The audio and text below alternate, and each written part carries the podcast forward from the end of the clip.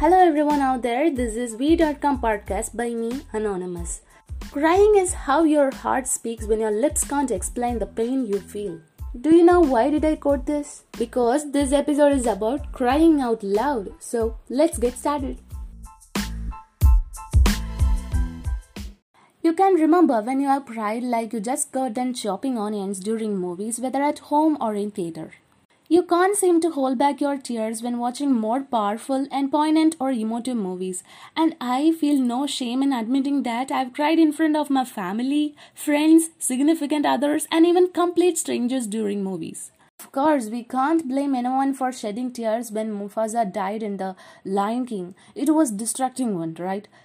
Researchers say that around 92% of people have been choked up during at least one movie. So, evidently, you and me are not alone. As a matter of fact, many people have been conditioned to believe crying is a sign of weakness. This is much more specific for the men who grow up hearing stereotypical things like boys don't cry, which leads them to think anything other than stoicism, which is completely unacceptable. But regardless of the context, none of us should ever hide our tears. There is nothing shameful or embarrassing about crying. It's a part of what makes us human. Take pride in your tears because there is hidden benefits that can make you more empathetic, sociable and kind. According to experts, people who cry often are more mentally stronger than the people who seldom shed tears. Though crying is usually interpreted as a sign of weakness, it's nonetheless a natural and a legitimate type of healthy emotional output.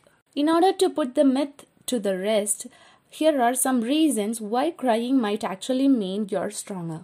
Those who have no issues with crying in public when justified have no concerns about how other people might judge them for doing so. If someone else have problem, it's their problem. So those who can cry without any shame on public are intrinsically more confident and don't need to bottle up their emotions to meet a superficial social norm. Yeah, crying makes us feel well too. After tearful release of emotions, it's hard not to feel better and lighter as if these feelings had been weighing on us.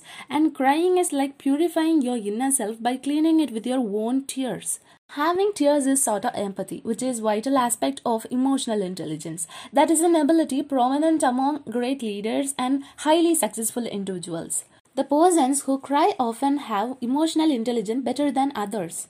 Emotional intelligence or emotional quotient is also called as EQ, which is important comparative parameter these days.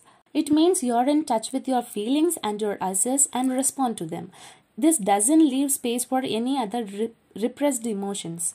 As I have said earlier, the people who cry more have emotional EQ better than others. So, those people tend to have emotional connect with friends. They are able to decode others' emotions so easily, so they can be a better friends. Finally, I'm going to tell you an important thing. Have a boundary line. There are cares there are cases when crying excessively may be bad for you. If you are on the verge of crying very frequently on and off basis, it could signify a more serious underlying issue. Chronic crying need expert help and can be due to a myriad of more serious causes which need a successful remedy. Hope I have given something useful for you. Till this point, if you are listening, a big and great thanks for you. See you all on next episode.